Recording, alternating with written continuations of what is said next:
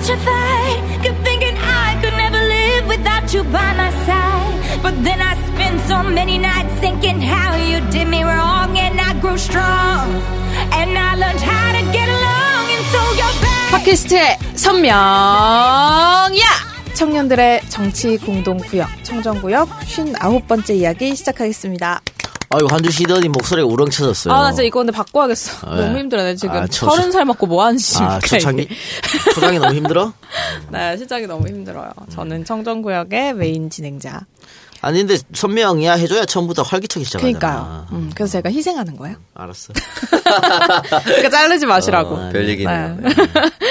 네, 오늘도 저와 함께 청정구역을 만들어갈 두 분 나와 주셨습니다. 저희가 이제 한 주 쉬면서 기다리시는 분들 많으셨을 텐데 먼저 오창석 더민주 한통희 부위원장님 안녕하세요. 안녕하세요, 오창석입니다. 얼굴이 좋아졌네요. 뭐 아, 쉬었잖아요 한 주. 너무 아니 저희- 피부에 우리가 윤기가 나는데 우리가 자달이라서 그런가? 좋은 일이 많았나 봐. 아니 뭐 한 주 뭐 어차피 하늘도 없으면서 뭐 한 주 쉬는 게 뭐. 아니야 저기 여자친구 만나러 갔어요. 어차피 한 주 쉬는 쉬더라도 어, 쉬면 좋죠. 우리가 1년 만에 거의 월요일에 처음 쉬는 거지 않습니까? 음, 맞아요. 네, 그래서 꿀 휴가 보내고 왔습니다. 음, 뭐 했어요 휴가에? 포항 가서 서핑했습니다. 누구랑? 포항 스티프 여자친구 갔죠. 어, 어 포항에 서핑도 하고 네, 좋아요. 그렇습니다. 서핑만 하고 왔어요? 서핑만 한 거죠. 물질 오랜만에 물질하고 왔어요. 이명박 개새끼 한번 외치고 오지 그랬어. 거기 외친다고 해서 뭐 크게 달라집니까? 거기 외쳐서 달라질 수만 있다면요. 아니 뭐 광복절에 또 뭐 하셨다고? 아, 광복절에 네. 용인 시청 앞에 소녀상 제막식이 있었어요. 거기 사회를 음. 보고 왔는데 여기에는 그 광복절 72주년 기념행사에서 오희옥 지사님이라고 3대가 독립운동을 하셨던 분이 계세요. 음. 그분이 그 애국가 불렀잖아요. 옛날 버전으로. 아 예 예. 네, 아, 그분이세요? 동해물과 예. 백두산이 그분이 용인 출신이라고 하시더라고요. 아. 그래서 그분도 참여하시고 어, 비가 되게 많이 오셨는데 표창원 의원님도 오시고 용인 시장님도 오셔서 시청 안에 소녀상을 만들었어요. 음. 어, 그래서 뜻깊은 행사였고. 아 표창원 만났어 그래서? 네, 만났습니다. 오랜만에. 어. 음. 그래서 지금 국내외 30여 개가 있는데 계속해서 이제 늘려나가서 늘려나가야죠. 예, 뜻을 좀 길었으면 좋겠습니다. 근데 뭐 또 어, 바른정당 사람 중에 한 분이 또 개소리했다고. 네, 개소리 있었죠. 그 충남도당 창당위원장인가? 충남 어 맞아요 충남 네, 창당 이기원. 준비위원장인가 뭐 네. 나발인가. 위안부는 한국 여성의 세계화다라는 정신 나간 소리를 했었죠. 음. 그 얘기하고 아침에 얘기하고 오후에 제명당했어요. 예. 아, 제명 제명 당해야지. 이거 처벌 받아야 되는 거 아니에요? 그런 그러니까. 개소리 하면은 아, 그 뭐, 그, 역시 새누리당 출신이야. 어, 비슷비슷한지 뭐. DNA는 안 바뀐다라는 게 예, 그럼, 그럼. 어쩔 수뭐 없습니다. 그런 게 뭔 정치를 하겠다고 할 텐데. 네. 할머니 오창석보다 못한 것. 아우, 훨씬 못하지. 아, 그럼요. 어디다 할머니 비교합니까? 같으면 대범이가. 네. 그런 그런 범법자 쓰레기와 사실은 수고하셨네요 그날. 그 양반은 이, 이 소녀상이 자꾸 생기는 게 한국인의 수치다라고 생각하는 거잖아. 그러니까. 근데 자꾸 생겨야 돼요. 이거 뭐 우리나라뿐만이 아니고 전 세계에 전 세계 자꾸 생겨. 곳곳에. 생겨야 됩니다. 일본이 지금 자신들의 어떤 반인륜적 범죄에 대해서 반성을 안 하고 있는데 이 소녀상에 대해서 가장 뭘 부담스러워해요.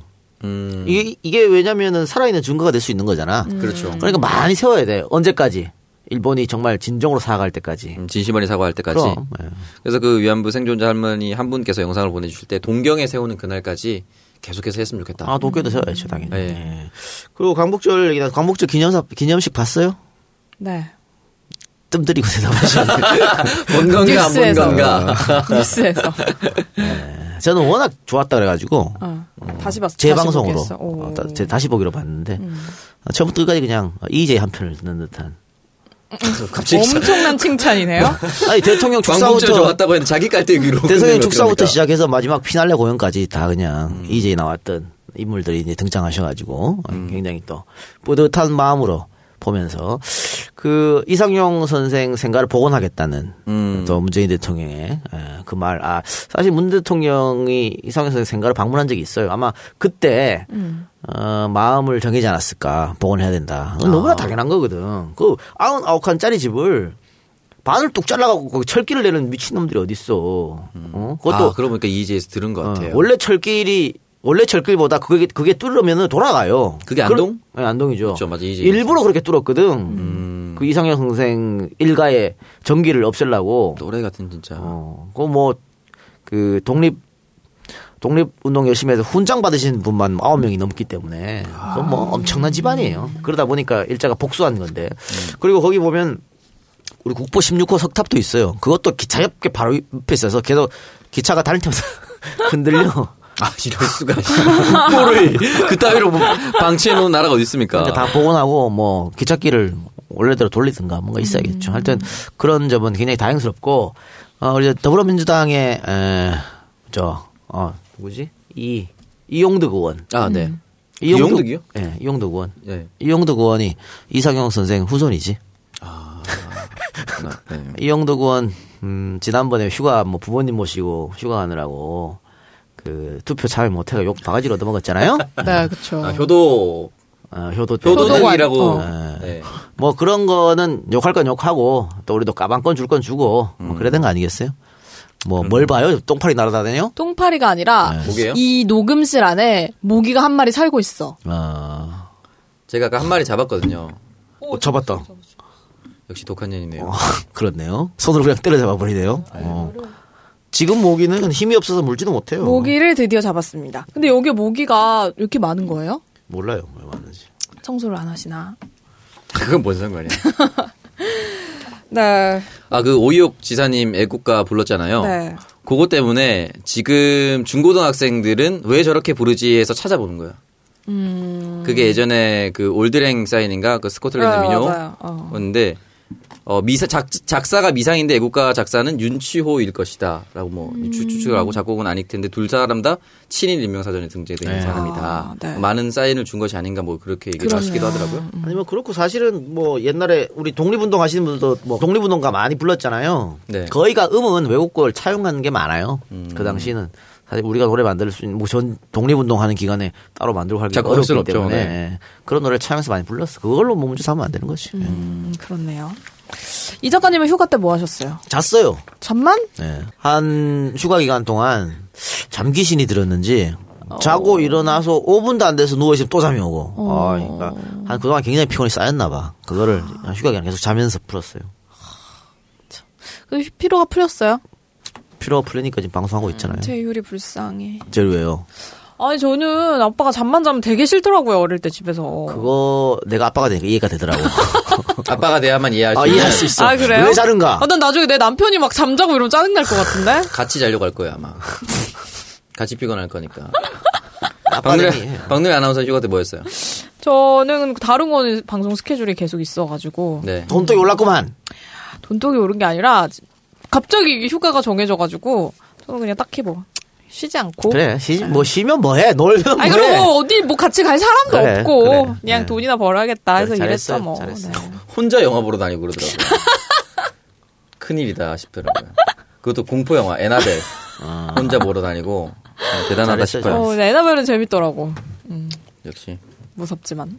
저 겟아웃도 혼자 봤어요. 어, 겟아웃 재밌더라. 오, 겟아웃 진짜 재밌었어. 계란 못 봤습니다. 겟아웃 못 니네 두 봤구나. 명한테 말하고 싶어요. 뭐요? 겟아웃이요! 아, 우리 나갈 때가 아닌가, 이제. 네, 저희가 지지난주 청정 잡스에 이제 홍상희 기자가 출연을 하시고, 시사 안드로메다가 효과를 봤다고요. 우리 청정구역 효과. 아, 시사 안드로메다가 토요일, 일요일 녹음, 아, 방송이 되고, 음. 팟캐스트에도 토요일 자정, 일요일 자정이 업로드되니까, 우리 방송 나갈 때 되면 순위가 떨어져야 정상인데, 역- 역주행했어요. 오늘 다시 올라갔어요. 어. 아니, 그러면- 오늘 아침에 확인하니까 20위권이더라고요. 아, 20위권 맨날 하는데, 아, 오늘 같은 경우에는 이제 업로드 됐으니까 올라가죠. 근데 음. 화요일, 수요일 되면 떨어져야 정상인데, 저번에 출연하는 바람에 다시 올라가서, 그래서 청정구역 팬들이 많이 그쪽으로 가지 않았나라는 생각이 들어요. 감사합니다. 네. 저희한테 뭐 맛있는 거라도 사주시는 건가요? 뭐 우리가 잘해서 그런 거지, 뭐, 니네가 뭘. 항상 이런 식이지. 네. 네, 그리고 저희 지난주 환승역 사연에 대해서도 이제 다양한 의견들 많이 남겨주셨는데, 어, 게시판에 의견 주신 분들을 보면 결혼을 반대한다. 라는 음, 의견이. 아, 예. 일주를 쉬었기 때문에 뭔 내용인지 기억이 잘 안 나요. 저도- 그거요. 뭐. 결혼 전에 여자친구의 동거 사실을 안. 아, 아, 아, 아. 술 먹다가 친구에게서 입을 아, 막는 아, 그런 쓸데없는 아, 제스처를 했던 그 사연이에요. 맞아, 맞아.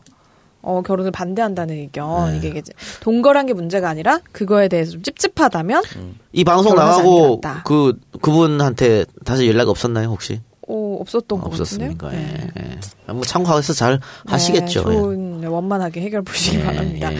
그런데 제가 한 가지 조언을 제 상황에서 조언을 드리자면 정말 자기랑 맞는 짝을 만나는 게 너무 너무 힘든 일인 것 같아요.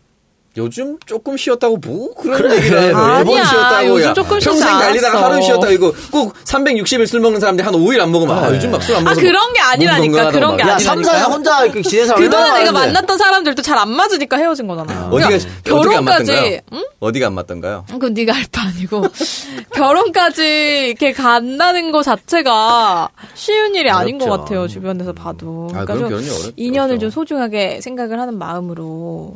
아유, 뭘 앞으로 멀었어요. 뭘 벌써 결혼 생각을 해. 아니 아니 그러니까 이분한테 드린 음, 말씀이에요. 예, 예. 네. 저도 결혼을 반대한다고 생각을 했는데 또 다시 생각해 보니까는 그렇더라고요. 어쨌든 뭐 제가 늘 말하잖아요. 살아보면요. 그 새끼나 이 새끼나야.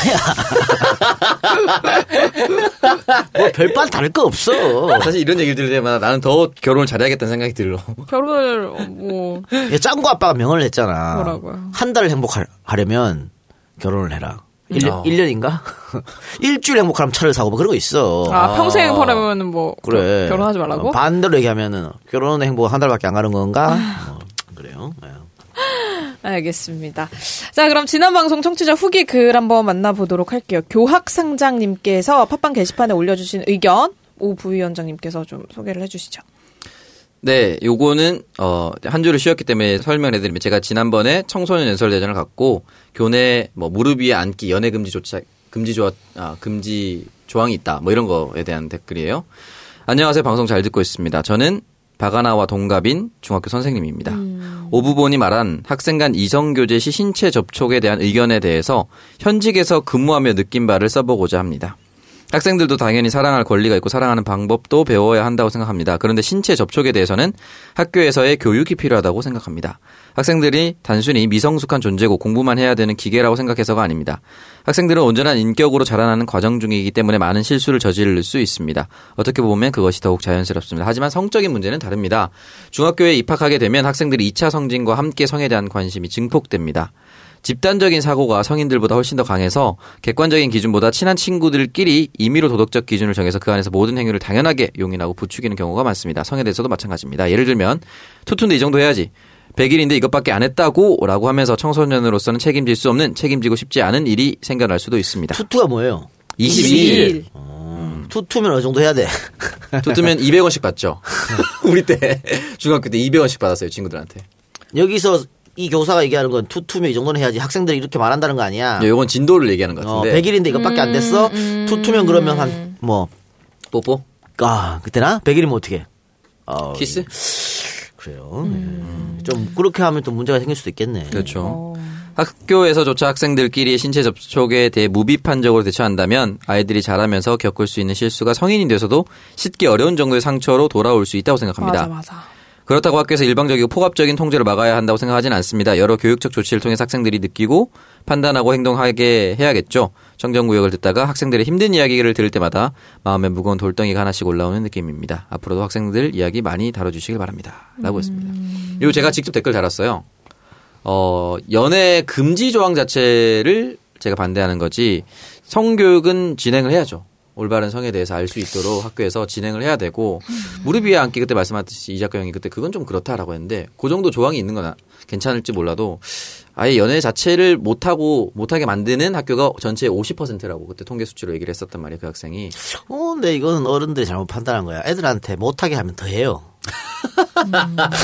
아, 반드시 그렇게 돼 있어. 난 그래도 못하게 해야 된다고 생각하는데요. 그래요. 아, 저는 어쨌든 뭐 연애를 어, 못하게 참 하면 안 된다고 보수적이야. 못하게 해야 자기들이 아 우리들이 이거를 할 때가 아니구나라는 걸 알지. 그래요. 어 이걸 아직 그 우리는 언제면 할 때예요 그냥 뭐 대학 가서도 실컷 할 수 있는데 뭐하러 중고등학교 아니, 때 대학교에서는 못해서 실컷 했어요? 난리야. 신체 접촉 말고 순수하게 자유롭게 했죠. 순수하게 연애할 수 있잖아요. 순수하게 뭐 편지 주고받고 할 수 있잖아. 정신적인 사랑을 나눠요? 어, 할 수 있잖아. 중고등학교인데 뭐. 연애를 어, 하면 반드시 반드시 그래, 생각하냐? 아니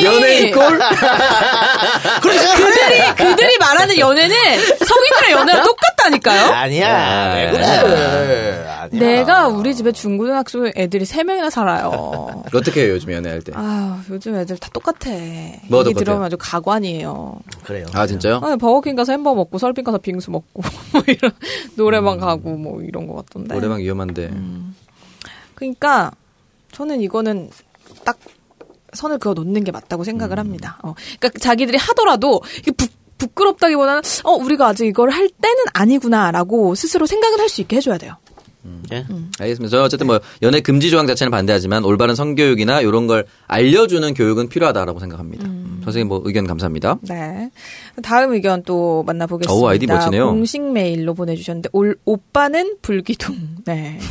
안녕하세요. 팟캐스트를 즐겨 듣는 서울 사는 30대입니다. EJ 방송 때부터 이 작가님이 팬이라서 꼭 한번 공개 방송하는 안가에 가서 라이브로 듣고 싶었는데 제가 야간에 일을 하고 있어서 도무지 시간이 나지 않더군요. 때마침 8월 5일부터 여름 휴가라서 벼르고 있다가 8월 7일에 설레는 마음으로 안가를 찾아갔습니다. 실물로 처음 온 이 작가님은 생각보다 카리스마 있으시고 몸도 좋으시더라고요. 그리고 방송보다 실물이 훨씬 나으시더라고요. 진보는 가난하지 않다라는 걸 몸소 보여주시는 이 작가님 항상 응원하고 있습니다. 만나 뵙고 정말 팬이라고 하고 싶은 이야기 많았는데 너무 떨려서? 못했어요. 네. 그리고 오창성님 인상이 너무 좋으시고 너무 아, 잘생기셨더라고요. 이거 안목이 있으신 분이네. 어, 근데 생각보다 키가 음. 그리고 살이 왜 이렇게 찌셨는지 원래 사람이 삶이 편안하고 행복하면 살이 찐다는데 요즘 연애도 하시고 삶이 평안하고 행복하신가 봐요. 항상 응원하고 그러지 뭐. 있습니다. 그렇습니다. 군대 이후에 최고 몸무게를 찍고 있습니다. 계속. 어, 그리고 홍일점 박지희님 TV에서 나오는 모습보다 실물이 100배 이쁘시더라고요. 여러 연예인을 봤는데 다섯 손가락 안에 들 정도로 미인이십니다. TV에서 봤을 때 모습은 메이크업이 외모를 가리는 것 같네요. 맞습니다. 정권을 바꾸는데 크게 기여하신 세 분께 정말 감사드립니다. 항상 건승하시길 바랍니다. 내년 휴가 때도 안가 방문할 수 있게 내년까지 꼭 방송해주세요. 근데 오창성님과 박지희님은 서로 안 친하신가 봐요. 방송에서만 친한 척 하는 건가요? 방송 끝나고 밖에서 담배 피면서 두 분이서 가시는 거 봤는데 모르는 사람이 보면 완전 생판 남처럼 걸어가시더라고요. 실제로는 별로 안 친하신 건가요? 우리가 이랬나? 어, 떻게 걸어가야 되지? 아니, 그러면 나란히 걸어가면 키 차이가 나가지고 창석이 일부러 피하는 거예요. 어떻게 걸어가야 되지? 그러면 네. 아, 저희 뭐, 뭐 그렇게 친하진 않지만 뭐 또 그렇다고 생판 남처럼 막 이렇게 다니진 않는데. 네. 그날 뭐 하필. 창석이가 지금 스타일상 10년만 더 있으면 완전, 완전 돼지가 될 수 있거든요. 아, 진짜? 나이 먹으면 살이 안 빠져요. 한 아, 번 진짜요? 아, 그럼. 저 군대 가기 전에 52kg 나갔어. 지금은? 지금 68이야. 어, 한 10kg 빼봐요. 아, 근데 저게 그 장가기 전에 60kg였거든요. 음. 가서 가서도 한 8kg 쪘는데 안 돼, 안 빠지더라고. 어떤 짓을 해도 안 근데 빠져. 다들 결혼하면 살이 찌더라. 왜냐하면 총각 때는 아침에 일어나서 밥 먹고 싶으면 먹고 아니면 안 먹어. 그냥 저녁에 일하고 그냥 뭐 반주 한 잔 하고 밥 이게 다잖아요. 근데 결혼하면은 먹기 싫어도 먹어야 되니까 찔 수밖에 없어. 저도 연애 전에 55kg를 몸무게 유지했는데 지금 65입니다. 아, 진짜요? 거의 한 세 달 사이에 10kg 쪘어요. 와, 근데 10kg 찐 거 치고는 티가 하나도 안 난다. 배에만 집중적으로 찌더라고요. 그래서 나는 진짜 이게 살, 나이살이라는 걸 뭔지 체감하고 있어요. 나이살은 안 빠져, 운동에도 안 빠져. 배에만 집중적으로 쪄요. 아, 너무 힘듭니다. 그래서 진짜요? 사실 그 남자들은 먹는 거는 고등학생 때 제일 많이 먹어요. 중고등학생 엄청 먹거든. 그렇죠. 2교시 끝나고 한번 먹죠. 어, 엄청 먹는데 그만큼 활동력이 있으니까 어. 금방 또 빠져 대사량이 있으니까 근데 나이 먹고는 안 되더라고. 나이 먹으면 기초 대사량이 줄어든다고 그럼요. 하더라고요. 그리고 또 잘안 걷잖아. 아, 그치. 차 타고 다니고. 어, 다차 타고 다니고 음, 뭐 맞아. 거의 앉아서 일하고 그러기 때문에. 청석이 오빠는 걸어 다니는데? 뚜벅인데? 그러니까 얘는 앉아서 일하는 일하고 안 걸어 다니면은 76kg 나갈 거야. 정말 최악의 몸무게로 가는 아, 거군요. 그러네요. 네. 그리고 고등학교 때는 뭐 점심시간에 축구도 하고 그러잖아요. 요즘 그런 거 없잖아요. 서서히 뭔가를 지금부터 뭔가를 하세요. 나이 먹고 뭔가를 운동 해요. 열심히 하세요, 다들. 운동 열심히 하겠습니다. 필라테스 배워야겠습니다. 하지 말고. 여, 여자 선생님한테 어, 배우는 여성이 많은 거 가서 목적이니까. 배우려 그래. 요가 이런 거 배우려 그래. 아, 참. 필라테스 이런 거 되게 좋대요, 몸에. 오빠 여자친구가 허락할까 여자 선생님에게 그렇게 1대1 운동 여자친구가 하라고 했어요. 아 진짜? 저 1대1은 허락하지 않았어요. PT 했을 때 아, 여성 코치였습니다. 어 진짜 그래서 네. 했어요? 아니 그건 아니고. 코치를 제대로 해주던가요? 아, 두 달하고 때려치웠어요. 왜요? 또 어디 못 하겠더라고. 어? 도저히 못 하겠더라고. 왜? 꼬셔도 안 넘어가요? 뭔 개소리야. 끝나고 닭가슴살 사준다고 했는데 안 왔어요? 아니 그 PT는 네. 어, 진짜 그 강하게 좀 극한으로 음. 끌어올려가지고 해야 되거든. 근데 여성분이 하니까 아, 너무 착하시더라고. 어. 내가 짜증내면 바로 그냥 아 그만하세요 이러더라고. 아니 짜증을 아, 본인이 짜증을 내면 안 되지. 얼마나 심하게. 냈으면 짜증 얼마나 심하게 냈으면 그 사람이 어. 직업인인데 어. 못하게 그렇게 아 했겠어요. 힘들어 죽겠네. 그분도 그만두는 거 좋아했을 거예요. 그만두길 네. 바랬을 거야. 네, 회원님 다른 거 알아보세요 이렇게. 아, 네. 그럼 다음 의견 또 한번 만나볼까요? 예, 파란 파란 콩님. 콩님, 네. 예.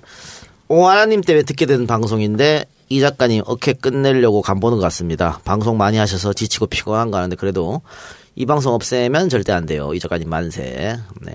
약간 배치가 되네요. 나 때문에 듣는데 이 작가님 만세로. 그러니까 뭘까요? 예. 뭔가 감사합니다. 측은지심으로 이런 댓글을 올려주신 게 아닐까. 아니 뭐 감사합니다. 독재자라는 걸 아는 거지. 네. 음, 그래서 정무적 판단이 뛰어나네요. 네, 그럼 이번 주 선물 어떤 분께 보내드릴까요? 아니 우리 저 선생님들이지 뭐. 음, 교학상장님. 네. 네. 교학상장님께서는 저희 방송 들으시고 공식 메일로 받고 싶은 책과 주소, 전화번호 이렇게 배송 정보 남겨주시기 바랍니다. 어, 공식 메일은 정치알바 골뱅이 gmail.com입니다. 선생님 그 학 책 받아가지고 학급 도서관에 배치해요. 어, 그럼 되겠네요. 애들- 애들 많이 음, 아이들 읽게끔. 읽으라고. 어, 그래요. 연애하지 말고 이거 읽으라고. 음, 아니면 또 학교 도서관에 또 제 책을 또 주문하세요. 한 일곱 권 깨알 됩니다. 영업인가요? 한 권 받고 열 권 신청하세요. 그러니까요.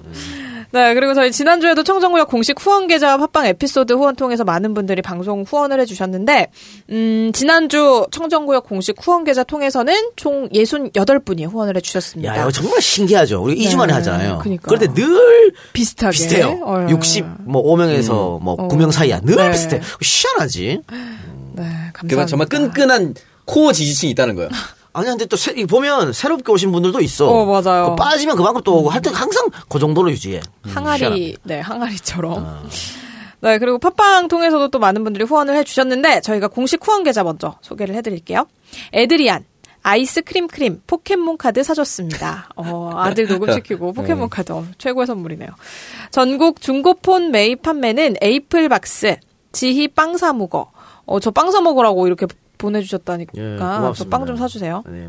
네, 많이, 미스- 많이 보내주셨어요. 어, 진짜요? 네, 네. 어, 빵 사주겠습니다. 네, 빵 사주세요. 네. 미사리 채선당, 쌍둥이형 서현역 채선당, 친구일 서현동 고미꽃시래, 친구이 서현역 해물폭탄, 도봉구 1등 갈비집 갈비둥지, 수도권 대리 전국 탁송 1877-7272, 전북권 대리운전 063 900에 8000콜, 은경수 호 사랑해, 관악 유정 신경정신과, 신축빌라 하자보수 전문기업 조성종합건설, 네이버의 조성종합건설, 대전 노건 간장게장, 인테리어 필름은 네이버에서 대박 인테리어, 010-2208-0913, 암호는 청정구역, 가격이 달라져요. 쌈밥 전문점 쌈천지, 네이버의 쌈천지, 아이반찬, 어른반찬, 하계동 아빠곰 반찬, 1 더하기 1은 귀요미, 2 더하기 2는 포차천국 대구 동천점, 여수 메밀빛 초계국수, 이순신 광장 앞 메밀빛, 네이버의 로맨틱 블랙홀? 로맨틱 블랙홀 아닐까요? 음. 네, 로맨틱 블랙홀인 것 같습니다. 안동 유치원 최나희. 검색창에 영어로 MXM의 Good Day를 검색하세요. 이명민 사랑해주세요. 네, 이 Good Day가 이명민이 부른 노래입니다. 이럴 수가. 박재령, 동, 동탄발전위원회 용인 한화리조트 맛집 감꼬로리로 오세요. 범내골 갈매기, 어, AV테크, 탄갈로마 리조트 직원, 투어이브는 괌사이판, 해외여행도 투어이브, 모두 모두 정말 감사합니다. 자, 그리고 페이팔 통해서 김유상님께서 후원을 해주셨어요. 네, 감사 인사를 전하면서 에피소드 후원자 만나보겠습니다. 네, 읽어드리겠습니다. GS 슈퍼 위례 M코점, 개혁 군주 광종, 네이버의 픽처플레이, 최욱의 풋고추, 경북 안동 휴대폰 멀티샵, 헤이리 나무와 저스티스맨, 중고폰은 에이플박스, 대전폰은 겐 역시 아이뻐, 아산 둔포 황소야, 구소동 명물 아구찜, 아빠 딸 한울 한율 사랑해, 한국 맥주는 쓰레기 맞다, 가천대 가천대역 태평 돈가스, 디카 뽀려, 너무 이쁜지 아이짱 몸매는 끝내줘요. 염창동 잘해주는 핸드폰, 동대문 장안 요리학원, 난 사쿠라다, 안동 피터팬 게스트하우스, 신손 노상훈 성형외과, FKAG, 지희야 저녁 먹었어. 영종도 파라다이스 시티, 내추럴 몬스터 선글라스는 SNRD, 하회마을 민박지산고택, 오기벅시 쭉쟁이 술만두, 상어당, 예지스토리, 아이벨르 판무, 발산다빈, 커르크하인 리히, 하양지훈, 아이스유자, 아담앤이브 왁싱, 수원영화동 차이나, 인스타에서 원스 초콜릿, MTFBWY, 신분당선은 광화문으로, 입안의 밀키스 피규어는 하루 얀샵 감사합니다. 네, 감사합니다. 청정과 공식 후원 계좌 한 번 더 안내를 해드릴게요. 우리은행 1005-703-088996 임연신 미르미디어 전략연구소 앞으로 보내주시면 저희가 이렇게 정성스럽게 소개를 해드리겠습니다. 자, 그리고 어 이거 왜 가져가셨어요? 아니, 그- 소개하려고요. 아, 왜? 아, 왜요? 안 아니, 돼요? 아니 저 준다 그러고 갑자기 뺏어 아니, 가셔가지고. 여기 음원이 없다 그래가지고 소개하려고. 아, 알겠습니다. 어, 깜짝 놀랐네, 뭐. 내가 뭐 죄를 졌나. 네, 이렇게 청정구역 58 번째 방송에 대한 청취자 의견 함께 살펴봤고요. 저희 잠시 광고 소개하고 한 주간의 정치 시사 토크로 이어가겠습니다. 어, 이번 광고는 음원이 없는 신규 광고인데 지금 이 작가님이 가져가신 아, 그 소개하려고. 네. 음원이 없다 해서 가져온 거예요. 그러니까요. 가져가셨네요. 이번 광고 가 청정구역에 처음 또 광고를 하시는 분들이세요. 네. 자생 나이스핏 다이어트 핑크입니다. 네. 역시 다이어트. 어, 예. 그냥 편하게 나이스핏이라고 불러주시면 되는데 역시 핑크죠. 음, 다이어트를 돕는 건강 기능 식품이라고 하네요. 어, 뭐 또 다이어트 제품이냐라고 하실 수도 있겠지만 이 나이스핏은 세상에 나와 있는 다른 다이어트 제품들과는 확실하게 다르다고 합니다. 어, 나이스핏이 태생부터가 자생의 7대를 이어온 한의학적 연구를 바탕으로 30대, 40대 여성들의 체형 고민을 해결하기 위해서 개발된 3040 여성 맞춤형 건강 기능 식품입니다. 박지 해야겠네. 네. 상공, 상공 딱 걸리네. 제가 만으로 28세입니다. 저. 네. 마음 같은 소리하고 짜빠져. 다이어트 몇 번 해보신 분들은 다 아실 거예요. 20대에는 아까 우리 이 작가 오빠가 말했듯이 20대에는 며칠 굶고 몸 좀 움직이고 하면 금방금방 빠지던 살이 30대를 넘어가면서 안 빠진다. 네. 아. 네, 그런데 이거는 사실이라고 하네요. 나이가 들면서 현저하게 줄어드는 여성 호르몬인 에스트로겐, 그리고 기초 대사량, 또 지속적으로 무리한 다이어트를 하고 요요를 겪는 이 사이클이 반복이 되면서 점점 이 지방을 축적하는 쪽으로 몸이 변한다고 해요. 그래서 이러한 몸속의 적폐들이 신체를 신체의 균형을 무너뜨리고 살로 몸을 뒤덮는 건데 어 이제 나이스핏을 드시면 안심하셔도 된다고 합니다. 꾸준한 운동과 식이 조절은 다이어트의 기본이죠. 어 나이스핏은 이런 다이어트를 위한 노력에 결실을 맺을 수 있도록 돕는 정직한 파트너입니다. 이게 이제 보니까 식 전에 이거를 물에 타서 한 번씩 먹으면 된다고 하는데 네이버에서 나이스핏 다이어트라고 여러분 검색을 하시면 이걸 구매하실 수 있다고 하니까요. 자생 나이스핏 예. 여러분 많은 관심 부탁드립니다. 아까 녹음 전에 우리 저 1인당 한 명씩 세 박스 갖다 주셨는데 한 박스 없 사라졌어. 이사님이 가져오신 어, 거예요. 안가 직원이 갖고 왔살 빼려고? 아, 인터셉트. 어, 그러니까 한것 그러네요. 같은데, 어, 씨, 저 빠큐했어, 나한테. 버장 머리 없이 직원이 사장한테 빠큐하고. 이런 정말 회- 좋은 회사입니다, 이런 회사가 여기는. 어딨어. 그런데 그 제가. 예, 두 박스를 그냥 박지인이가 다 가져가라 그랬는데, 네. 이거 옷창석이 하나 가져가야 될 것 같은데. 그러니까 10kg 줬는데 어, 뭐. 10kg 줬는데. 에스트로겐을 좀 넣어줘야 되는 거 아니에요? 저는 아, 여기 있어. 복부지방, 내장지방, 교민신분. 여기 있잖아. 정말 딱 창석이 오빠 한테 맞네. 어. 아니, 다 가져가세요. 어우, 저는 네. 운동으로 빼겠습니다. 여기 근데 야 좋네요. 이게 차전자 피부말이 이제 원재료의 막 그 거의 대부분인데 식이섬유가 98% 이상 합니다. 그리고 이제 요즘 어, 욕 들어먹고 있는 식약처 네. GMP를 획득했다고 합니다. 예. 건강기능식품 식약처에서 인정한 아, 제품. 그렇네요. 네. 자생. 대사량이 낮아졌기 때문에. 네. 자생 나이스 핏 다이어트 핑크 네. 많이 사랑해주세요. 그리고 이게 핑크라고 해도 남성분들도 같이 드셔도 아이, 효과를 볼 수. 있는 거죠. 그럼요. 남성분 핑크 여러분. 많은 많은 관심 부탁드립니다. 네이버에 나이스핏 다이어트라고 검색을 하시면 구매를 하실 수가 네, 있어요. 이거 뭐 먹기 편하니까 포장돼 네. 있는 걸로. 자, 안 먹기 그래요. 전에 한 예, 포씩. 예. 네, 한 주간의 정치 시사 토크로 들어가 보겠습니다. 어, 저희가 이제 방송을 한 주를 쉬고 왔기 때문에 2주 동안 이런저런 이슈들이 굉장히 많았는데 그 중에서도 이제 문재인 정부 출범 100일 관련된 이야기들이 참 많았습니다. 어, 일단 뭐 조금 늦은 감은 있지만 저희 청정구역에서도 문재인 정부 100일에 대한 이야기를 잠시 좀 해보려고 하는데 어, 먼저 일단 민주당에 직접 몸을 담고 있는 우리 기회주의자님께서 느낀 문재인 정부의 100일 어떠셨나요? 아, 너무 좋았죠. 역시 높은 지지율을 받을 수밖에 없는 아. 행보를 걸어오셨다고 아, 진짜 생각해요. 역대급 지지율이거든요, 지금. 음, 뭐 김영삼 지지율이라고 하는데 어, 사실은 여러 가지가 있겠지만 어, 100일 동안 잘한 것도 있고 어, 그냥 어, 일단 가장 큰 요인은 저는 그런 거라고 생각해요. 지난 9년 동안의 전 정권과 비교했을 때 대비 효과가 너무 컸다는 게 느껴져요. 답답해하고 힘들었고 짜증났던 것들이 지금 정부에 들어와서 100일 만에 해소되는 것들이 보이니까 거기에서 국민들이 많이 열광하고 있지 않나라는 생각을 하고 있어요. 그리고 사실 이건 좀 보내긴 한데 타 정당들이 계속 죽을 쓰고 있으니까 이 정, 우리 정당으로 조금 더 관심이 우리 민주정부로 조금 더 관심이 더커 있는 것이 아닌가 라는 생각을 해봅니다. 그리고 100일 동안 제가 생각했을 때는 한 대여섯 가지 정도 괜찮았던 게 느껴졌는데 첫 번째는 5월 12일에 인천공항공사를 방문해서 그죠. 취임 나흘째 되는 날 음, 바로. 바로 이제 비정규직 정규직화를 얘기하셨죠. 저 일자리 대통령 그렇죠. 노동시장 개선을 약속해서 직접 고용을 해서 책임을 지겠다. 위험의 외주화를 더 이상 방치하지 않겠다. 음. 라고 얘기했던 것이 첫 신호탄이었다고 저는 생각을 합니다. 음. 그리고 3일 뒤에 바로 세월호 기간제 교사에 대해서 순직 인정 지시를 했습니다.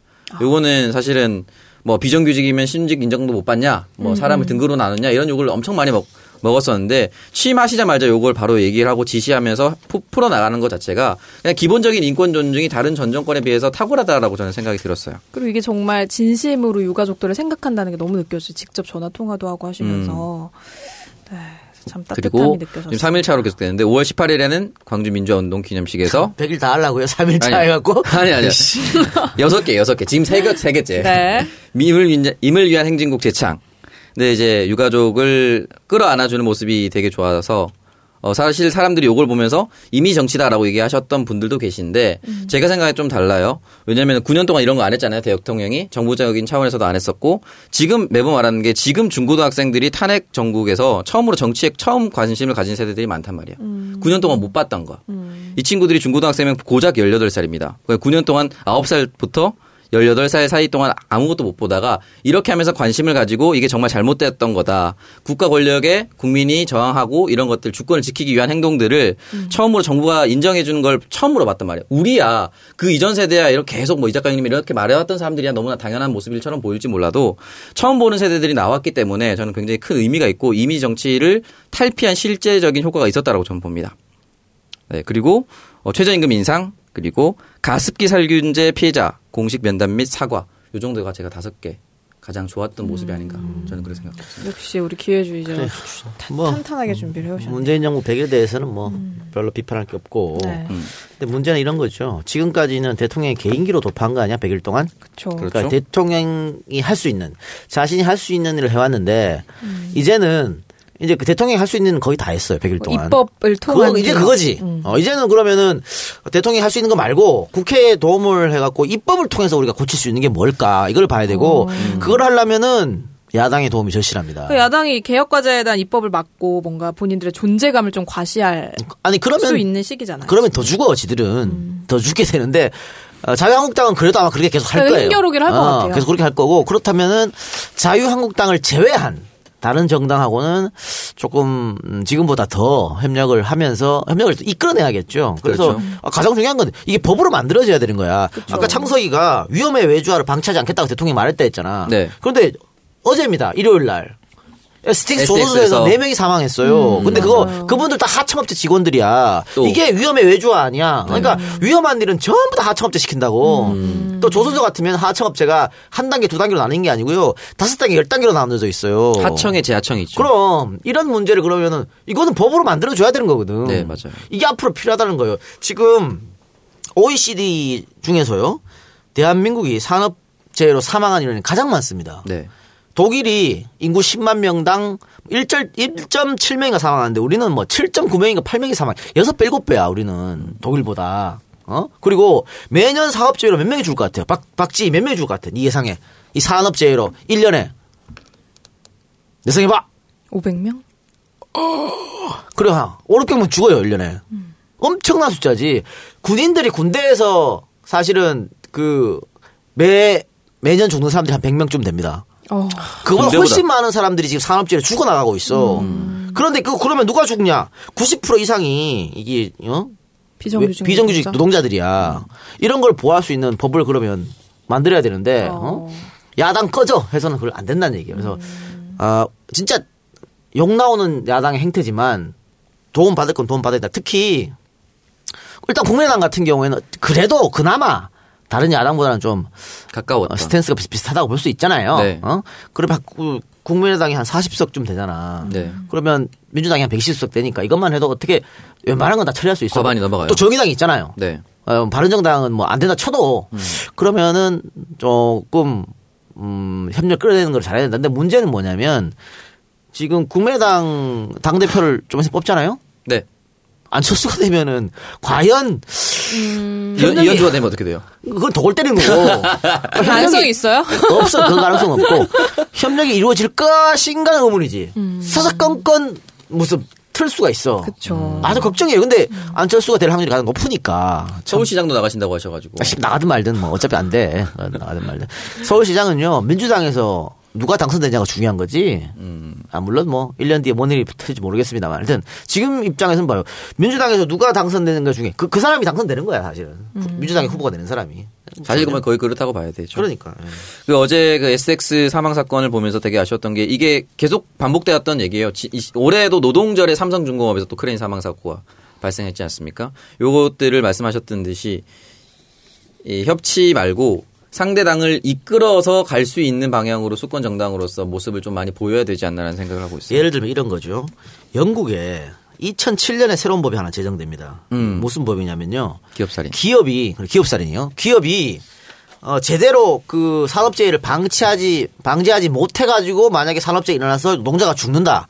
그럼 그 기업을 살인죄로 기소할 수 있는 법을 영국이 2007년에 만들었습니다. 이게 기업 살인죄예요. 네. 그러니까 살인죄에 준하게 형벌이 처벌돼. 근데 영국뿐만 아니고 지금 유럽 선진국에 이 법을 차차차 도입하고 있어. 네. 근데 우리나라는 택도 없겠지? 와, 우리나라는 만약에 산업재해로 사망하거나 혹은 다친 사람이 나 산업재해라고 인정해 달라고 해도 인정 안 해줘요. 그 이거는 법률로 바꿔야 돼 입법 활동을 통해서 그러면 국회에 동의가 필요하다는 거죠. 근데 저는 진짜 이 수- 아니 영국이 10년 전에 했는데 왜 우리 지금 못하냐 못해 할 수 있지 하려면은 이런 게 필요하다. 왜 노동자들만 피땀 흘려 일하면서 목숨까지 바쳐야 됩니까? 말이 안 되는 거지. 그러니까 진짜 이제 이런 것도 입법을 통한 과제를 해결하는 게 중요한데 어, 이 일단은 뭐 7, 80%를 넘나드는 이 지지율이 유지가 되기 위해서는 이제 그게 가장 중요하다는 그러니까 말씀이잖아요. 일단 뭐 대통령 지지율은 계속 어느 정도 유지가 될 거 아닙니까? 네. 그러면은 그 이런 그 노동자들 위한 서민을 위한 정책 같은 거 입법한다 그러면 우리 국민들이 또 더 지지하겠죠. 그럼 야당도 분명히 압박을 받을 거라고. 자유한국당을 제외하면. 네. 그럼 그 국민의 힘으로 밀어붙여야죠. 뭐. 별 수 있겠습니까? 뭐 국회의장도 우리 우리 쪽 사람인데 뭐 하는 거지. 꼭 필요할 때는 필요한 거 해야 된다. 그렇습니다. 그리고 이제 어젯밤에는 100일을 맞아서 이제 대국민 보고 대회도 진행이 됐는데 이게 토크 콘서트 형식으로 진행이 돼서 또 많은 화제를 낳고 있습니다. 이거 어떻게 보셨어요? 아니, 이건 필요한 거고. 그러니까 저, 전임 정부가 너무 못했기 때문에 네. 어떻게 보면 반사이익 얻는 것도 있는데 대통령이 국민과의 대화는 늘 해야 되는 겁니다. 뭐늘 1년에, 해야죠. 1년에 한두 번씩이라도 늘 해야 되는 거고 마찬가지로 김대중 정권, 노무현 정권 때도 늘 했던 거였어요. 뭐 두 분 다 100번 이상씩 하지 않았어? 네. 근데 박근혜는 뭐 4년 동안 막 다섯 번도 안 했을걸? 네. 그 문제가 있잖아. 그러면서 한다 그래도 짜고 치는 고수업을 하고. 그런데 그 100일 기자회견 또 100일 보고 이런 거 다 이렇게 하는 건 좋은 거죠, 당연히. 그러니까 이게 질문자 시나리오 편집 이런 거 없이 생중계되면서 네.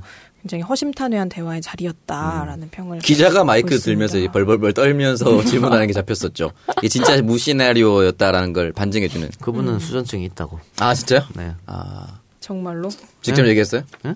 아 직접 얘기했어요? 그분의 아는 사람이 그럽디다. 그분 원래 없었다면 앞으로 갈 때 계속 이렇게 해야 그러니까. 되는 거 아니야? 어. 그리고 이제 뭐 고마워요 문재인이라는 검색어가 계속해서 올라왔고 하루 종일 음, 어, 문재인 봤어요. 취임 기념 우표도 굉장한 인기를 얻었습니다. 저도 가서 샀습니다. 어, 샀어요? 그러니까 이럴 때 이럴 때 적폐청산을 해야 돼.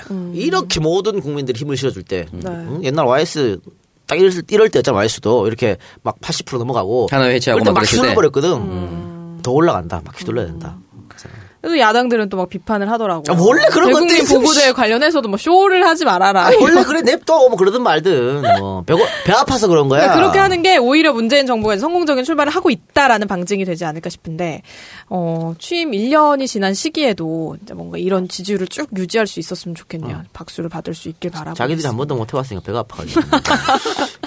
이런 인기를 구가한 적이 없으니까. 냅두면 돼. 그러니까 뭐 이럴 수가 있었어? 뭐 배, 이런 아파 반응. 죽을라. TV 보면서 막 부들부들 떨었을 걸 배 아파서. 알겠습니다. 네, 그리고 이제 지난 8월 8일에 대통령이 박한철 전 헌재 소장의 후임으로 이유정 변호사를 헌법재판관의 후보자로 지명을 했습니다. 일단 야당이 굉장히 반대를 하고 있는 상황이라서 청문회가 순탄치는 않을 것으로 보이는데 이분이 어떤 분인가요, 일단? 이유정 후보자 간략하게 설명을 드리면 어, 민변 활동을 하셨고 여성인권위원장을 지내셨습니다. 아, 민변하고 여성인권 했으면 됐네. 네. 볼, 볼 것도 없네. 사회적 약자의 권리 보호 등에 헌신해온 인권 변호사다라고 말을 했는데 야당이 반대하는 이유는 여기서 나오는 거예요. 정치적 편향성이 있다라는 건데 16대 대선에 노무현 후보를 지지했고 17대 총선에는 민주노동당을 18대 총선에는 진보신당 2011년 서울시장 선거에서는 박원순 후보를 지지한 이력을 문제 삼아서 아니 편향적이 않은데 민주당 지지했다가 뭐 민주노동당 갔다가 어, 진보당 지지했다가 노동당 했다 또 민주당 했다가 전혀 편향성이 이제 이 양반들 지금 착각하고 있는 게 민주당하고 진보당은 완전히 정의당하고는 완전 달라요. 엄청 달라요. 똑같았으면 합당했지. 아니 완전 다른 세상이야. 아. 뭔 소리 하고 있어? 그리고 뭐 민주당 지지자가 아니라 진보 성향 정도라고 얘기하는 게 낫지. 아니 근데 헌법재판관이나 뭐 방통위나 다 뭐 진보적 재판관이 있고 보수적 뭐 심의위원이 있고 이런 거지. 뭐 이걸 가지고 못하게 하면 아무도 못하지. 음. 누가 할 수 있어? 말 같은 소리 하고 있네. 그리고 오늘 그 박범계 의원이 말씀하셨는데 정치적 성향을 드러낸 것이 잘못됐다, 뭐 편향돼서 안 된다라고 야당이 말하고 있는데 이거 자체가 말이 안 된다는 게 삼권 분립이 돼 있어서 대법원장이 선임하는 대법관이 만약에 정치적 성향이 드러난 사람이라면 문제가 있는데 헌법재판소는 출범 자체가 정치적 사안이나 정치적 쟁점을 다루는 부분이기 때문에 네. 이런 것은 문제가 되지 않는다라고 얘기를 하셨죠. 근데 지금 야당에서 딜하고 있는 것 같은데 김민수 재판관 헌법소장 음. 통과시킬 때니까 이유정 안 된다고 이런 것 같은데. 네, 연계해서 어. 반대한다고 했는데 국민의당은 오늘 낮에 논평을 내서 따로따로 가겠다라고 다시 얘기했어요. 음. 처음에는 바른정당이랑 똑같이 연계해서 둘 다 반대한다. 뭐 한 명 낙마시켜라 했는데 아니 그 걔들 그러면 그럴수록 지방선거에서 박살나게 돼 있어요. 국민의당은 왔다리 갔다리 하는 거야. 갈피를 못 근데 잡네. 일단 뭐 자유한국당 같은 경우에는 이유정 후보자에 대한 임명을 철회하지 않으면 다른 국회 일정에 제대로 협조하지 않겠다라는 땡깡을 이거 처음부터 단 한 번도 땡깡? 협조해 준 적이. 없어요. 어. 마치 이제까는 무슨 협조를 해준 것처럼 얘기를. 어. 그러니까 정은택 원내대표는 이유정 내정자로 인해서 국회가 정상적으로 운영되지 못하는 현실이 안타깝다라고. 음. 니네 때문에 그렇잖아. 아니 내가 딴 짓을 안 어, 되는 왜, 건데 왜 뭘. 다른 탓을 하는 거지? 어. 어. 근데 그냥 가면 돼요. 뭐 이거 이거야 사실은 그 이유정 후보자가 만일 청문회를 거치면서 뭐 결격한 아, 그 심한 심각한 결격 사유가 나온다면 아, 그러면 이렇게 말해도 되지. 근데 아직 청문회도 안 하고 그러니까 청문회를 열어서 묻고 지금, 따지고 어, 하면 되는데. 도덕성 문제도 전혀 안 나왔어요. 음. 그럼요. 다만 이 사람이 민주당하고 진보 정당 지지했던 적이 있다. 그걸로 안 된다는 게 무슨 말이 말도 안 되는 소리 하고 있네. 그러면 대한민국 모든 사람들은 어, 정치적으로 어떤 자기 입장을 표명하면 안 되는 거예요? 이 사람이 헌법재판소장, 아니, 헌법재판소 재판관이 되거나 혹은 다른 걸 공적 임무를 맡아가지고 정치적 편향으로 하면 문제가 되겠지만 과거에 자유인으로서 했던 건데 그게 뭐가 문제가 돼? 아무런 문제가 안 되지. 아, 박누리가 지금 얘가 공적인 인물도 아닌데 새누리당을 지지하든 뭐 자유한국당을 지지하든 민주당을 지지하든 뭔 상관이야 그게? 네. 아무 상관이 없지. 그리고 그리고 뭐 특정 정당 정치인이 헌법재판관에 임명이 된 사례도 있었고. 음. 어. 그리고 뭐 과거에 있었다고 국민의당은? 근데 왜 반대하는 거예요? 본인들은? 원래 그래. 이 당은 오늘 말했잖아요. 보수는 그렇죠. 다른 정당이랑 같이 묶어서 갔다가 오늘 아침에 쪼갰다고 어. 했잖아요. 그러니까 갈피를 못 잡는 거예요, 그냥. 아. 그렇게 해야 되나? 했다가 욕 먹으면 아니다. 오락가락하는 모습이네요. 어쩔 수 없습니다. 아니, 그냥 반대를 하고 싶죠. 그러니까 이제 정당한 이유는 없어 근데 네. 반대. 반대를 하고 싶은데 뭐 선거, 선거도 또 얼마 안 남았고, 호남에서 자꾸 지지 떨어지고, 뭐 저러고 있으니까 다음 선거에서 진짜 본인들이 발목을 잡힐 수도 있어요 이러다가. 굉장히 어. 크게. 이미 많이 마일리지가 많이 돼 있어요. 그럼요, 예. 어, 많이 많이 잡혀 있고. 네 임계치를 넘기기 전에 여러분 제발 정신 차리셨으면 어, 좋겠습니다. 그리고 제가 최근에 책을 읽었었는데 헌법 관련된 책이었는데 2차 대전 이후에 그 헌법재판소가 등장하게 된 배경이 독일에서 히틀러가 정, 정상적인 선거를 통해서 당선되고 2차 대전의 전횡을 일삼고 자기 의회 해산하고 지 마음대로 해서 수권법이란 걸 만들었어요. 근데 법률적으로 정치 권력자가 자기 마음대로 한다는 걸 제어하기 위해서 정치적으로 제어하기 위해서 만든 것이 법률위의 헌법재판소였습니다. 그러니까 정치적 기관이에요, 네. 헌법재판소는. 그러니까 정치적 성향을 드러낸다는 것 자체도 아무 문제가 없다고 합니다. 그러니까 이걸로 하는 거는 말도 안 되는 목리를 부리는 거죠. 그래서 일단 28일에 이제 인사청문회가 이유정 후보자의 인사청문회가 실시가 된다고 하니까 한번 지켜봐야 할 것 같습니다. 그리고 왜 헌법재판소는 정치적 기관이냐면 헌법재판소에 일반인이 들어가도 아무 상관이 없어요.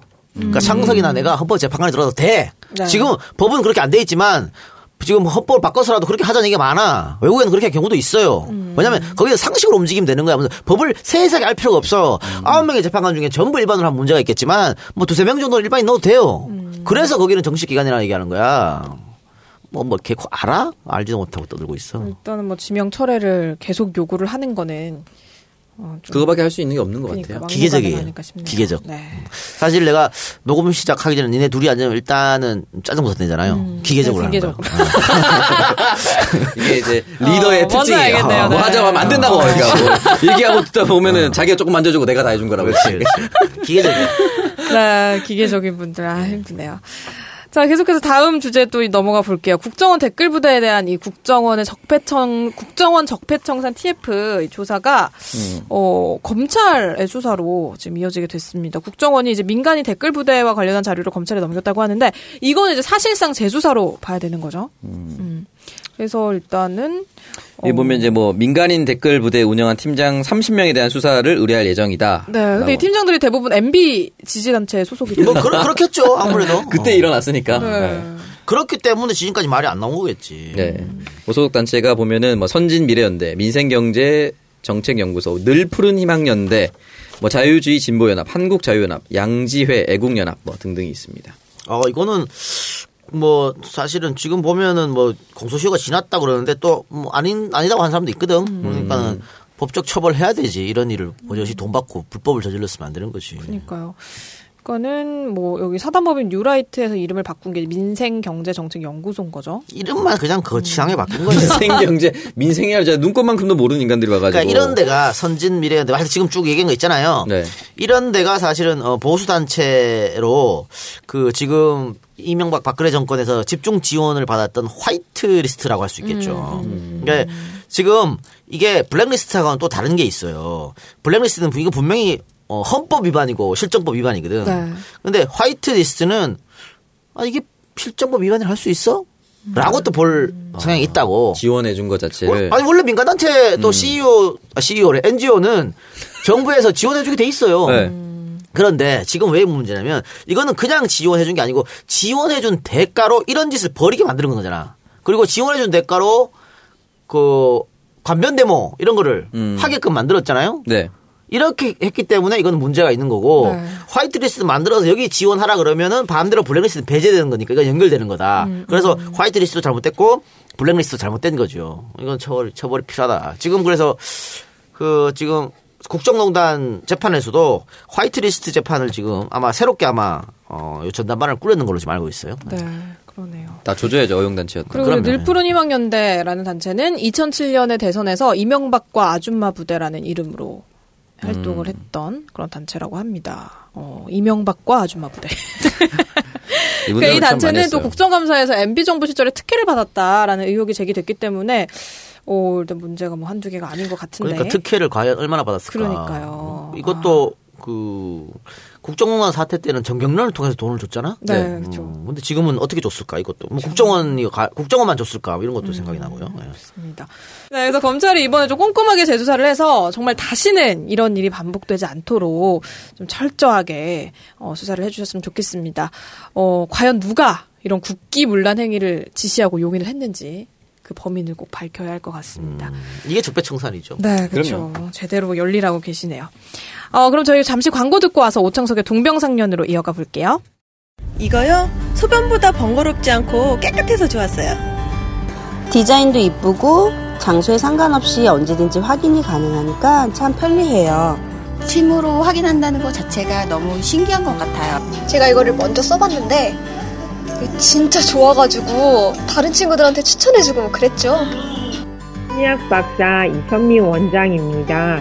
제품을 사용했던 난임 여성분들은 스스로가 바로 확인할 수 있다 보니 심리적 안정감을 가져서 그런지 좋아하시더라고요. 앞에서 많은 분들이 칭찬해 주신 제품은 바로 오뷰라는 제품입니다. 오뷰는 타액으로 현재 여성이 가임기인지 비가임기인지를 바로 알려주는 스마트 배란 테스트기입니다. 임신을 계획하시는 분들, 불규칙한 배란일로 고민하시는 분들, 자녀 교육에 고민이 있으신 분들에게 적극 권합니다. 특허받은 오뷰, 네이버에 오뷰를 검색해 주세요. 새로워진 오뷰를 69,000원에 만나실 수 있습니다. 감사합니다. 네, 광고 듣고 왔습니다. 어, 오늘 신규 광고가 두 번째로 또 들어왔는데, 오뷰라는 광고였습니다. 오뷰가 어, 여성의 배란기에 생성된 이 타액, 침을 통해서 정확하게 배란을 예상하고 어, 스마트폰 어플리케이션을 이용해서 간단하고 편리하게 배란 측정하고 또 배란 주기를 예상할 수 있도록 정보를 제공하는 제품이라고 하네요. 의료기기 등급 KFDA 1등급. 을 받았다고 합니다. 그래서 이 오뷰가 국내 이 순수 기술을 바탕으로 어, 스마트폰 배란 측정기로 개발이 됐다고 해요. 특허 등록 2건, 특허 출원 8건 등 이렇게 등록이 되어 있다고 합니다. 어, 해외 박람회에서 이 제품의 우수성으로 다수의 수상을 이미 받았고요. 98%의 정확도를 보이기 때문에 소변 검사보다 빠르고 간편하게 진단을 받을 수 있다고 그러니까 합니다. 원래는 배란이 안 하면 병원 병원 가서 소변 음, 검사 그쵸, 해야죠. 그쵸. 근데 이거는 그냥 침 한 방울로 해결할 수 있다는 거잖아. 그러니까 이게 또 스마트폰하고 연결이 되기 때문에 어플로 바로 확인을 할 수 있다고 해요. 그래서 어, 어플을 보면 텍스트로 비가임기인지 가임기인지 바로 알려준다고 합니다. 아, 이건 정말 노벨. 노벨상감이에요. 이거 정말 중요한 겁니다, 여러분. 그리고 이제 생리 주기를 지속적으로 관리를 할 수 있고 어, 현재 이 오뷰 어플이 안드로이드만 어, 사용이 가능하고요. iOS는 9월에서 10월쯤에 다음 달 다다음 달쯤 바로 가능하다고 합니다.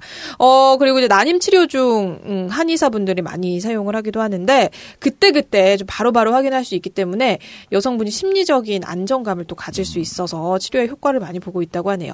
어 은평구 불광보건소에서 난임 한방 치료를 진행을 했는데 그때 오뷰를 또 무료로 나눠줬다고 합니다. 그러니까 뭐 그 임신 잘 안 되시는 분들 네. 이 배란기에 또 이렇게 가임기 때 날짜 이렇게 잡아서 하면 정성 들여서 술 마시면 날짜 잡아서 하면이 뭡니까? 날짜를 확인해야 한다고 하면 되는데 날짜 잡아서 하면 너무 적나라하다 표현이. 여성들도 자기 배란을 잘 모르더라고. 아 몰라요 잘. 누가 알아요 그거? 너도 모르죠? 어, 모르죠. 그래 오늘 그 광고주가 직접 너한테 꼭 준다 고 갖고 왔어. 아 정말. 그래 밖에 계시 갑자기 두 줄이 떠 있어. 밖에 계셔 저기. 아, 그래요? 꼭 나한테는 직접 준다고 갖고 왔어요. 어, 그렇구나. 잘 활용하시기 바랍니다. 별 필요가 없는데 지금. 생리불순 이런 거 알아봐 그러면 아, 네 알겠습니다. 난임 부부라든지 생리가 네. 일정하지 않은 여성, 그래요. 신혼 부부의 가족 계획 용으로 또 활용이 가능하다고 하니까요. 어, 어플 개발로 새로워진 오뷰 6만 9천 원에 만날 수 있다고 합니다, 여러분. 네이버에 오뷰 야, 가격마저 섹시하게. 오뷰 6만 9천 원.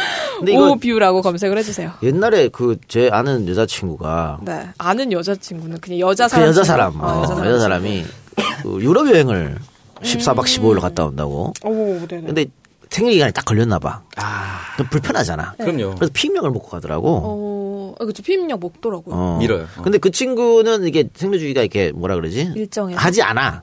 아, 일정하지 않아서. 어. 어. 그래 잘 모르는데 그래서 이렇게 한번 깨깨 꾸준히 먹고 나서 갔거든. 근데 요런 게 만약에 그때 있었으면 어 그렇죠. 오뷰가. 딱갈수 있잖아. 어, 그러네요. 그, 그 날짜도 딱 정할 수 있고 예, 아주 좋은 것 같아요. 예. 네. 이거 뭐꼭 그 결혼에 대한 그 출생 계획을 가지지 않더라도 음. 젊은 커플들도 어, 피하기 위해서라도 어, 안전하게 여자친구 하나 사줘. 안심하고 사랑을 확인할 수 있는 음. 그렇게 너무 직접적으로 얘기하지 않아도 iOS가 빨리 나왔으면 좋겠다는 얘기를 다음 달에 나온답니다. 애들로서 표현하고 네. 싶습니다.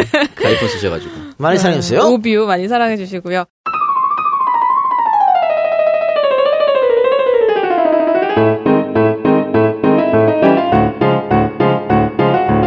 오창석의 동병상련 코너 시작하도록 할게요. 오창석의 동병상련입니다. 한 주간 쉬었던 오동상 어떻게 사연이 좀 많이 도착했나요? 아 맞죠. 음. 늘 모여 있습니다. 그러나 여러분 그래도 보내주셔야 합니다. 어, 네. 어떤 사연인가요, 오늘? 아 최근에 그 SNS에 잠깐 화제가 됐었던 기부금 128억 원을 가로채서 사적으로 사용한 일당이 야, 검거된 이 사건. 새끼들은 야 감도 크네. 아, 대박. 정말 인력 가로채는 것도 그럼. 간이 보통이 아닌데 100, 128억 128만 원도 아니고 요트 타고 놀았다더라고 요트. 도라이들입니다. 이 기부단체 실제로 기부를 해서 피해를 보신 어 청취자가 그러시군요.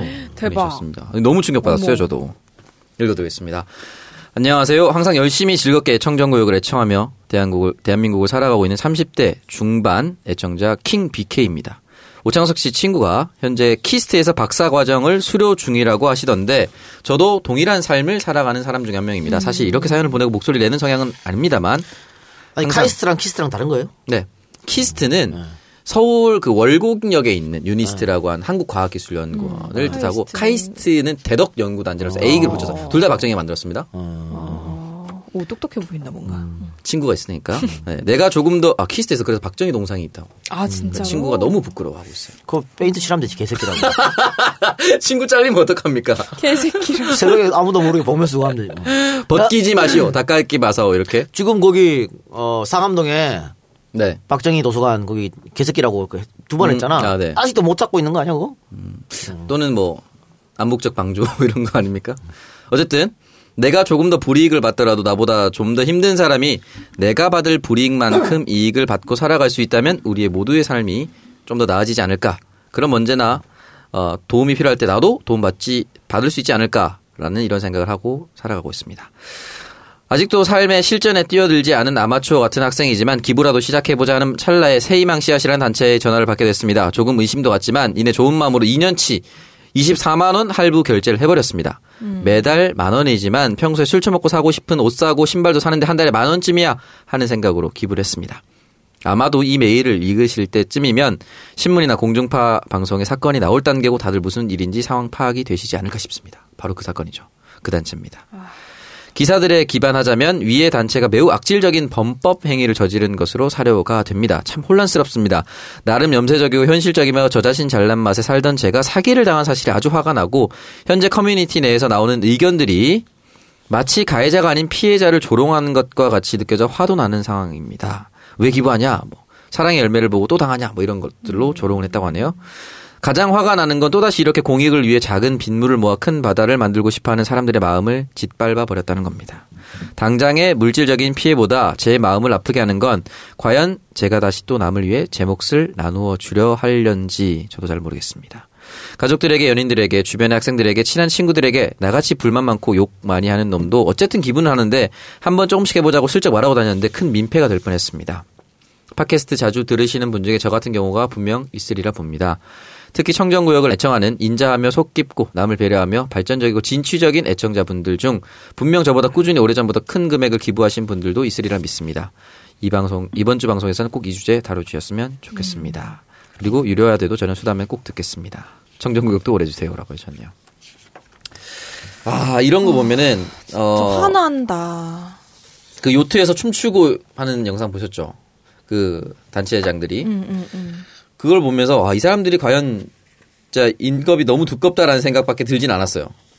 미치지 않고서는 이렇게 놀 수 있을까라는 그니까. 생각이 들고 이분이 말했던 말씀하셨던 것 중에 가장 마음이 아픈 게 내가 돈 줬는데 어 엉뚱한 놈이 다 써버렸네 해서 기부를 원래 하고 싶었던 그러니까요. 사람들 자체를 어. 막아버렸다는 거 이거 정말 큰 문제라고 저는 생각을 하거든요. 그 왜 우리나라는 사실은 그 지금 뭐 무역 순위로 보면 한 11위쯤 되잖아요. 뭐 네. OECD도 가입돼 있고. 네. 근데 기부 순위는 60이야. 대한민국이 왜 이렇게 떨어질까? 여러 가지 이유가 있겠지만 이런 사람들 때문에. 그렇지 한 3위 올라 있어. 못 믿으니까 내가 불신. 기부하면 제대로 쓰지 못 믿으니까 물론. 그걸 핑계 대고 또 안 하시는 분도 계실 수도 있겠지만 네. 이런- 합리화, 합리화. 어, 이럴 수 있는 게 이거를 이런 단체가 굉장히 많거든요. 그런데 이런 단체를 감시할 수 있는 정부기관이 없다는 거예요.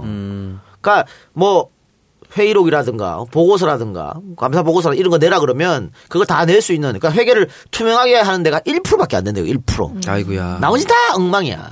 어? 그러니까 우리가 돈 내고 뭐, 하- 뭐 쓰는지도 몰라. 어? 그러니, 그러니 그걸 어떻게 믿냐. 그러니까 거기서 그런 일이 벌어지는 거예요. 이게 또 외국에서 미안합니다만 외국에서는 한 2천만 원 이상만 기부받는 단체도 다 공개하게 돼 있어. 그리고 내역을. 그거를 그럼 그거를 또 국가가 다 관리해요. 이, 그, 근데 우리나라는 그런 시스템이 좀 잘 안 돼. 없어. 그러니까 이게 이거 관리하는 어떤 시스템을? 국가기관 그것도 만들 필요가 있다. 지금은 그냥 양심에 맡기고 있거든요. 뭐 안 되는 거지 뭐. 예를 들어서 한 전부 기부를 받아서 1억 받았다. 그러면 1억 받아가지고 어느 정도 저- 순수 기부를 해야 될 것 같아요.